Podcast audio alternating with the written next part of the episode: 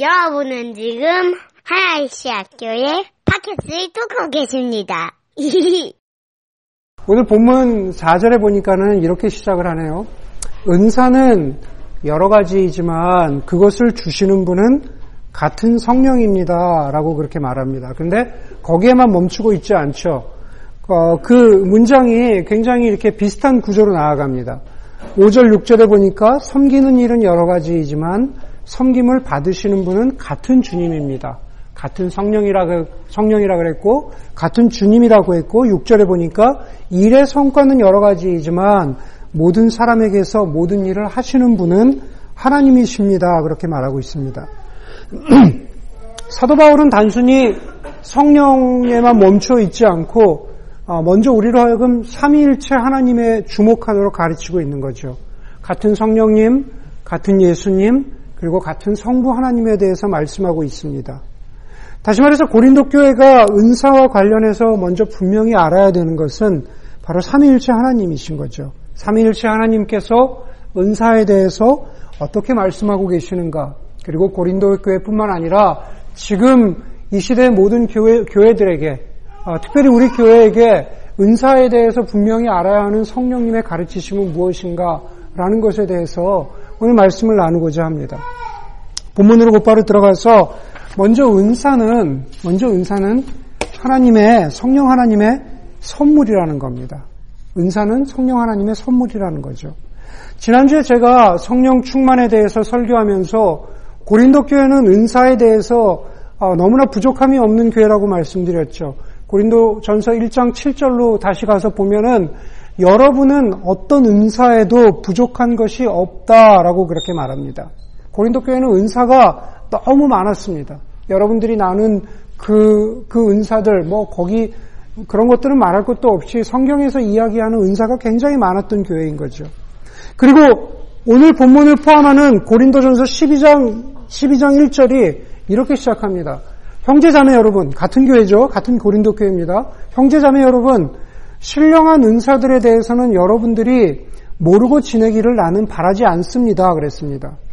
그런데 여러분, 한국말로는 여기 12장 1절을 신령한 은사들에 대해서는 그러면서 마치 12장이 기프트, 은사, 헬라어로 카리스마타 뭐 이렇게 얘기하는데 은사들에 대해서 이야기하는 것처럼 이야기하고 있는 것처럼 보이지만 사실 1절에서 신령한 은사가 아니라 좀 더 정확한 번역은 신령한 것들입니다. 신령한 것들. 번역은 어, 어, 카리스마타가 아니고 제가 말씀드렸죠. 성령을 계속 이야기할 때 성령을 이야기하는 이름들이 있다 그랬죠. 그렇죠. 기억나시죠? 바람, 영, 숨이라고 말씀드렸잖아요. 구약에서 히브리어로는 루아우고 그리고 헬라어로는 푸뉴마라 그랬습니다. 신령한 것들이라는 원어 성경에 보면은 푸뉴마티콘 그럽니다. 은사가 아니라 영에 신령한 영에 관해서는 여러분들이 어, 모르지 않기를 바랍니다라고 시작하는 거죠. 다시 말해서 은사로 시작하는 것 같지만은 정확하게는 은사가 아니라 성령 하나님에 대해서 너희가 모르지 않기를 바란다라고 하면서 12장 1절이 시작하고 있습니다.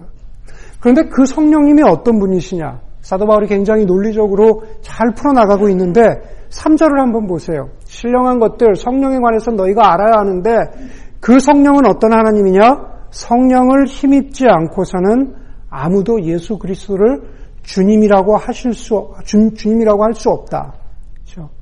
다시 말해서 성령 하나님이 아니고서는 이번 성령 하나님 설교 시리즈와 그 제목과 연관져서 이야기하자면 성령 하나님이 아니고서는 그 누구도 예수님을 주님이라고 할 수가 없다. 그 누구도 생명 얻을 수 없다라는 뜻이죠. 예수 그리스도를 주님으로 얻는다는 것은 곧 우리가 영원한 생명 얻는다는 뜻이거든요. 성령 하나님이 아니고서는 우리가 그 누구도 예수를 주님이라고 고백할 수 없다라는 말입니다. 그리고 나서 그 성령이 어떤 분이냐? 은사, 카리스마타를 주시는 분이다 그럽니다. 4절이죠. 은사는 여러 가지이지만 그것을 주시는 분은 같은 성령입니다. 그럽니다. 우리에게 생명 주신 분, 우리에게 모든 것을 선한 것을 창조해 주신 분, 우리를 성령 충만하도록 이끌어 가시는 분, 바로 그분이, 그분이 같은 성령이라는, 성령이라는 말이죠. 아마 여러분들 가운데 그렇게 질문하는 사람이 있을 겁니다. 아, 목사님 그거 당연한 거 아닙니까? 은사는 성령이 주시는 거 아닙니까? 라고 그렇게 이야기할 수 있겠죠. 한번 그럼에도 불구하고 우리가 한번 짚고 어, 넘어가야 할 것 같습니다. 가령 예를 들어서 우리 어, 회원자매 앞에 네, 회원자매 앞에 엄청 좋은 반지가 있는 거예요. 지금 굉장히 값비싼 반지가 있는데 그 반지가 창현 형제한테서 온 게 아니라 어, 다른 남자가 갖고 왔어요. 네, 선물은 선물인데 선물인데 다른 남자가 준 거예요. 어, 혜연 어? 네? 끼어들지 마세요. 네, 다른 남자가 갖고 온 거예요. 네, 그러면은 그거를 받아야겠어요? 받지 말아야겠어요? 그쵸, 안 받죠? 네, 그렇죠. 마음에 살짝 고민이 있었겠지만, 어, 받아야 하나 그렇겠지만, 받지 않아야 하는 거죠. 아무리 좋은 선물이라도, 차영자한테 온 것이 아니면은, 네, 그것이 올바른 것이 아니라면, 받지 않아야 한다라는 겁니다. 네. 마찬가지입니다. 어떤 은사들, 어떤 좋은 것들은 뭐 이 부분에 대해서 더 많은 이야기를 우리가 성경 공부나 이런 것을 할 수 있겠지만 어, 아무리 좋아 보이는 은사라가 은사라고 할지라도 그것이 성령 하나님에게서 비롯된 것이 아니라면 그것을 받지 말아야 한다라는 겁니다. 여러분 로마서 12장 6절에도 보면은 어, 이렇게 말하죠. 하나님께서 우리에게 주신 은혜를 따라 우리는 저마다 다른 신령한 선물을 가지고 있습니다.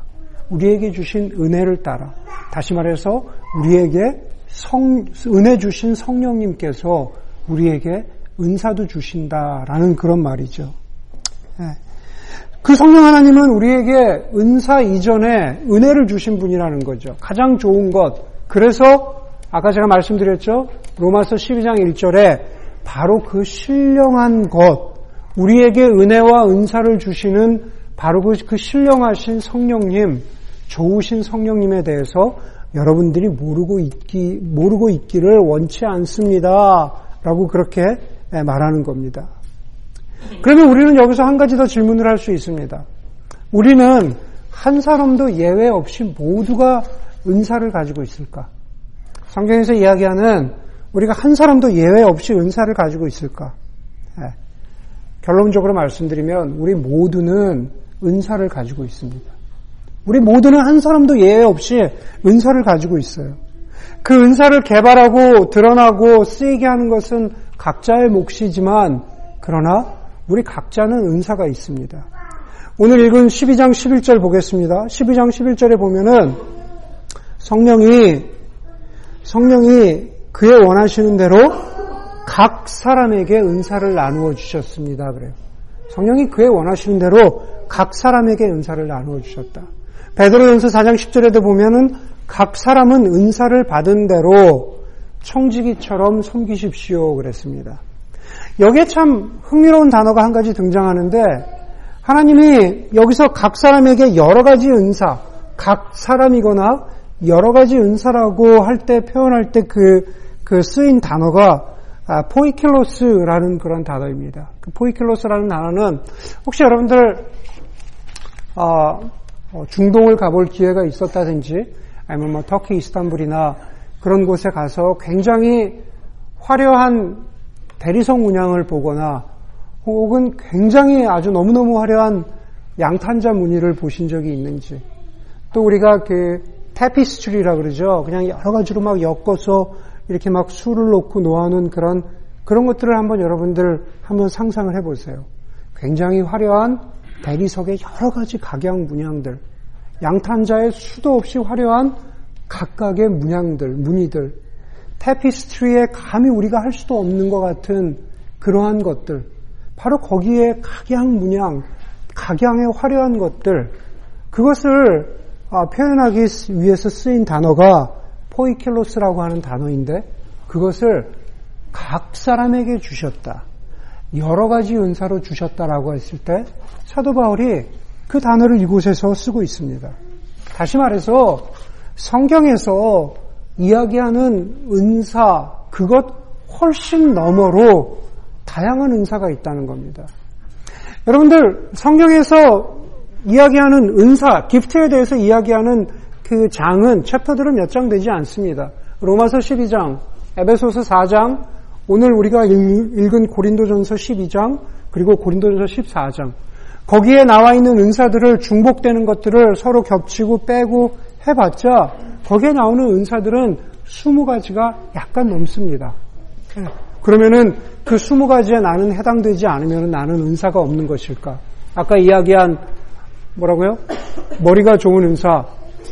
성경에서 이야기하는 거기에 거기에 없어요. 네, 거기에 제가 지금 말씀드린 성경적인 은사 스물 몇 가지 좀 넘는데 머리가 좋다는 거 은사라고 이야기하지 않아요. 네, 참 독특한 부부죠? 헛소리를 잘하는 은사가 있다. 헛소리 잘한다. 뭐 농담을 잘한다가 우리 그렇게 표현해 봅시다. 농담을 사람들을 즐겁게 해준다. 그런 거 거기에 나와 있지 않아요. 그런데 성경에 보니까 아마 아마 많은 사람들이 그럴 수 있을 겁니다. 그러나 성경에서 이야기하는 각 사람에게 여러 가지 은사를 주셨다. 성경 속에 포함되지 않아도 예, 우리는 수많은 모양이 있는 것처럼 수많은 각기 다른 은사가 있다라는 겁니다. 성령 하나님께서 우리에게 은혜를 주시듯이 성령 하나님께서 우리에게 은사를 주시는데 은사는 성령 하나님의 선물이라는 겁니다. 두 번째 오늘 은사와 관련해서 성령 하나님이 가르쳐 주시는 것은 무엇이냐면 은사는 성령 하나님께서 우리에게 섬기라고 주신 도구라는 거죠. 섬김을 위해서 주신 도구라는 겁니다.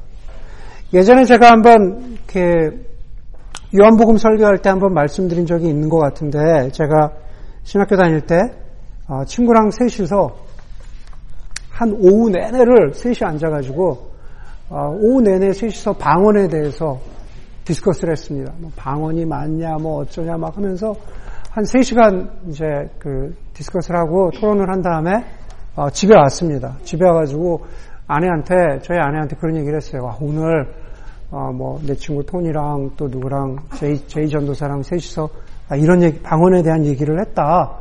그런 얘기를 막 했더니만은 어, 아내가 저희 아내가 아, 그렇게 물어봐요. 쭉 우리의 대화를 내가 아주 summarize 하셨더니만 그 중에 방언하는 사람 하나도 없지.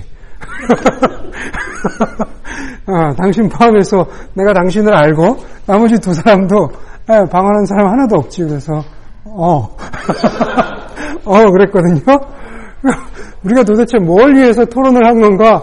그 순간에 살짝 네, 살짝 충격을 받았습니다. 도대체 저를 포함한 그 세 사람은 우리가 경험해 보지도 않은 그것을 가지고 도대체 무엇을 안다고 예, 토론을 한 걸까? 그러고 나서 얼마 지나지 않아서 제가 섬기던 그 LA 교회에서 제가 사역을 바꿔서 교육부를 섬기다가 대학부를 섬기게 되었습니다.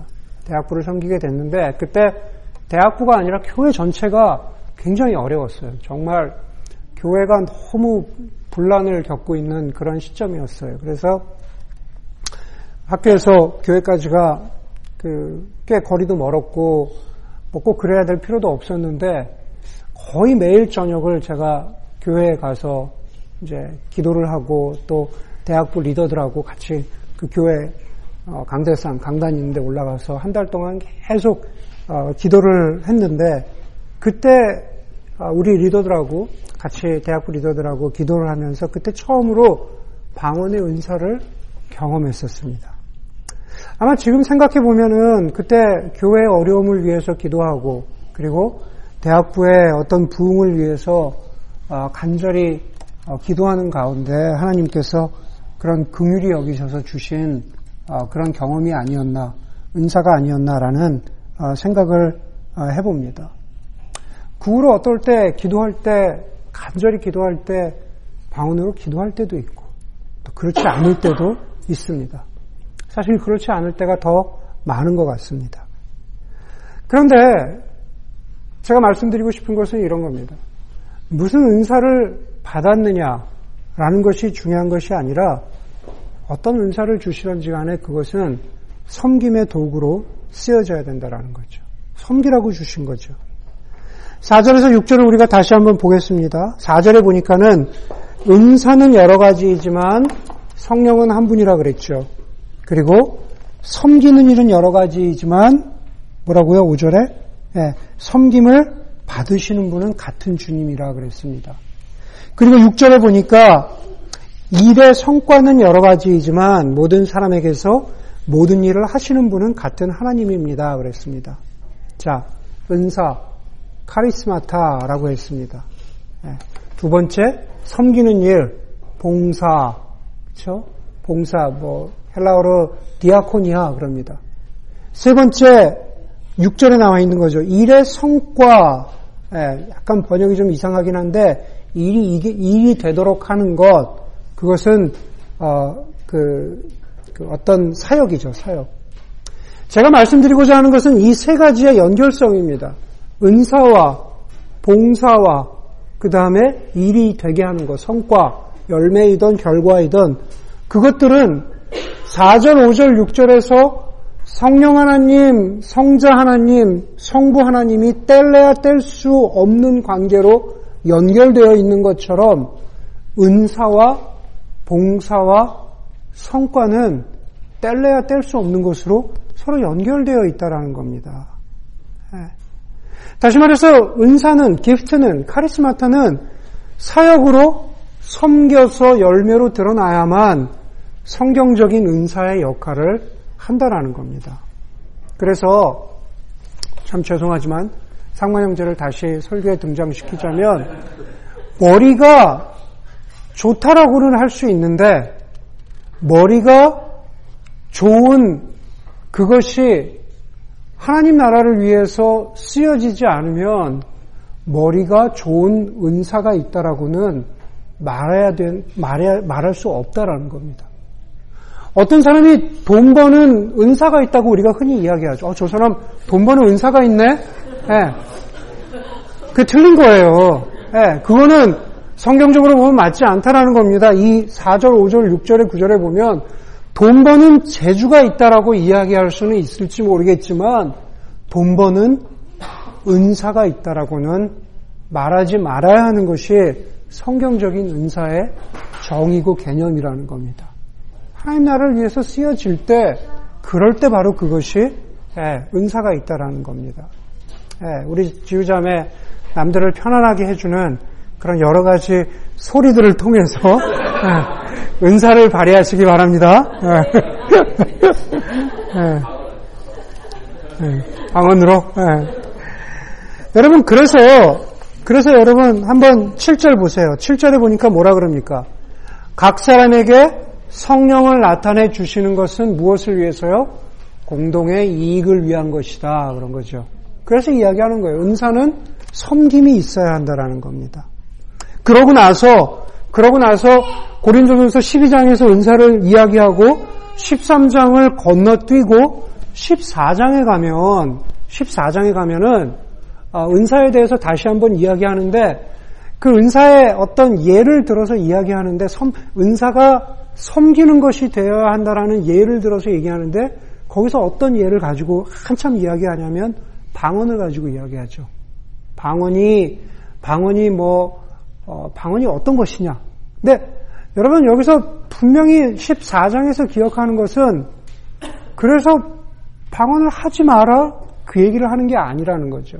하나님이 주시는 어떤 신비로운 경험을 어, 과소평가하지 말라라는 겁니다. 우리 옛말에 그런 말 있잖아요. 목욕물을 버리려다가 아이까지 버린다. 그런 말 여러분들 아시죠? 목욕물을 버리다가 깐난아기까지 목욕 물통에 있던 깐난아기까지 그 귀한 것까지 버리면 안 된다는 거죠. 네.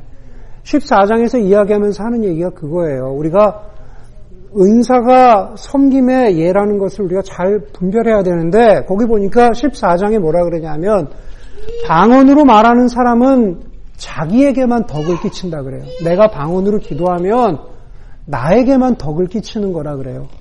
그래서 19절에도 보냐 14장 19절에도 그래서 나는 사도 바울인 나는 방언으로 만마디 말을 하기보다는 가르치는 말로 다섯 마디 말을 하는 게 더 낫다라고 합니다.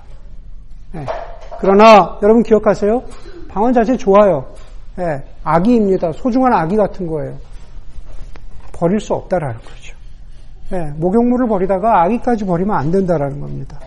중요한 것은 은사는 공동의 이익, 섬김을 위해서 있는 거라는 겁니다. 세 번째 은사에 대해서 말하고 있는 것은 뭐냐 하면 은사는 성령 하나님의 질서를 따라야 한다는 거죠. 첫 번째는 선물이다. 두 번째는 은사는 섬김을 위해서 있고 세 번째는 질서를 따라야 한다는 겁니다. 성령 하나님은 질서의 하나님이죠. 우리가 생명 주시는 성령 하나님을 공부할 때 장세기 1장 2절을 나누었습니다. 땅이 혼돈하고 공허하며 어둠이 깊음 위에 있고 하나님의 영은 무리를 움직이고 계셨다 그랬죠. 혼돈과 공허는 카오스, 무질서인 거죠. 네, 그 암흑, 무질서, 생명 없음에 생명 주신 성령 하나님이 그렇죠? 성령 하나님이 바로 여기 은사에서도 동일하게 질서대로 행하라고 그렇게 말하고 있습니다. 질서대로 말하고 있습니다. 여러분, 사도 바울이 그 성령 하나님을 대신해서 고린도 교회를 향해서 은사를 가지고 있는 바로 그 각 지체들에게 바로 그 은사는 그 오럴, 질서와 연결되어야 된다는 것을 오늘 우리가 한참 본문을 읽었지만 15절부터 이야기하고 있죠. 사실은 15절에서 25절까지를 보면은 크게 두 가지로 나, 누어서 이야기할 수 있는데 첫 번째로는 15절에서 20절인 거죠. 다 보지 않아도 앞에만 딱 한 구절만 봐도 그게 반복됩니다. 15절에 보니까는 이렇게 말하죠. 발이 말하기를 나는 손이 아니니까 몸에 속한 것이 아니다. 귀가 말하기를 나는 눈이 아니니까 몸에 속한 것이 아니다. 누가 얘기해요? 예, 발 같은 존재가. 예. 아까 제가 말씀드린 대로 이야기하자면 발 같은 존재도 은사를 다 가지고 있습니다. 그렇죠? 근데 발이 말하기를 나는 손이 아니다라고 하는 겁니다. 무슨 얘기예요? 발이 스스로 자기 멸시를 하고 있는 거죠. 자기 비하를 하고 있는 겁니다. 나는 손 같은 존재가 아니, 아니기 때문에 은사를 가지고 있다고 하더라도 나는 몸에 속한 것이 아니다. 어떻게 몸에 속하지 않습니까? 몸에 속하여 있습니다. 바로, 바로 자기 멸시, 자기 비하를 경계하라고 지금 말하고 있는 거죠. 그리고 나서 21절에 가면은 조금 톤이 바뀝니다. 반대의 모습이 나오죠. 눈이 손더러 너는 쓸데없다. 머리가 발더러 너는 쓸데가 없다. 그러죠. 말하면 뭡니까? 자기 비하, 자기 멸시가 아니라 바로 자만심이죠. 교만심이죠. 네. 분명 각자가 은사를 가지고 있음에도 불구하고 너는 쓸데없어. 너는 소용없어. 내 것이 더 나아. 라고 하는 그러한 자만의 모습, 교만의 모습을, 네, 교만의 모습을 우린 발견할 수가 있습니다. 제가 신학교를 다니기 시작한 94년부터 시작해서 저는 이제 그때부터 계속 미국에서만 있었기 때문에 한국은 잘 모르지만 미국에서만도 수많은 수많은 은사의 사역, 은사의 집회, 아, 뭐 영어로 이야기하면 Third Wave라 그러죠. 뭐 제3의 성령의 물결, 수많은 집회들이 있었습니다. 그 중에 가장 컸던 거는 95년도에 아, Toronto Blessing이죠. 토론토 어, airport 옆에 가면 Toronto Airport Vineyard 교회라고 있습니다. 그래서 거기서 시작된 그 은사 운동 그게 한 7, 8년을 휩쓸었던 것 같아요. 예, 그래서 남가주에도 수많은 사역이 있었고 거기에 와보지 않겠냐고 하는 초청을 많이 받았습니다.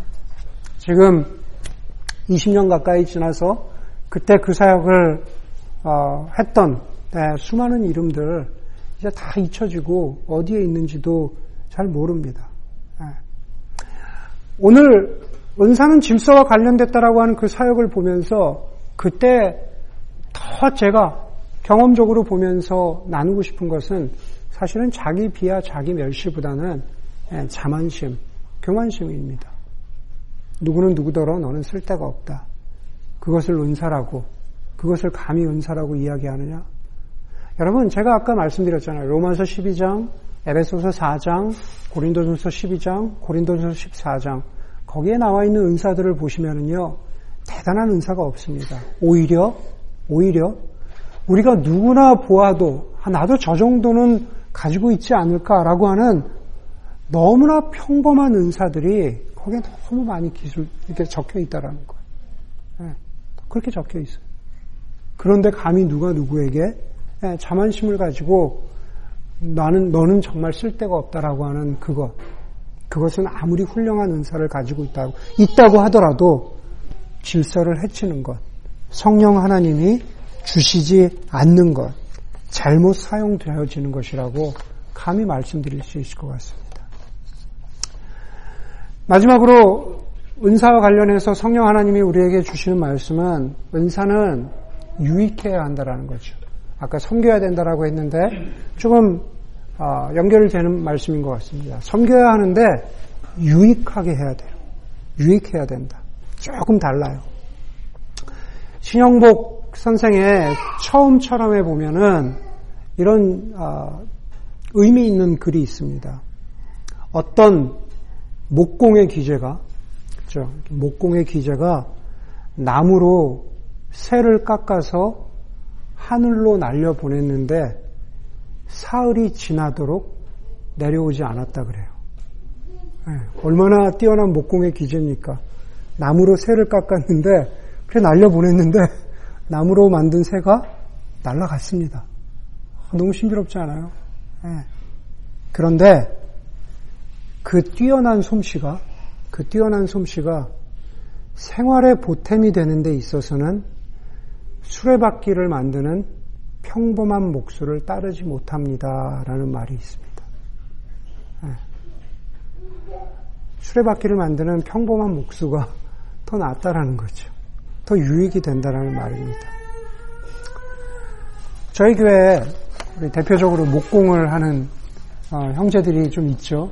예, 하기도 하고 노력을 하기도 하고 예, 예, 하기도 하고 노력을 하기도 하는데 어, 떤 형제는 목공을 시작해서 어, 누가 필요하다 그러니까는 어, 신발장도 만들어주고 예, 예, 어떤 형제는 또 이렇게 뭐 커피 내리는 이런 것도 만들어주고 또 어떤 형제 자매가 벤치를 만든다고 하는데 그것도 어, 도와주고 하는 그런 일들을 보면 그렇죠?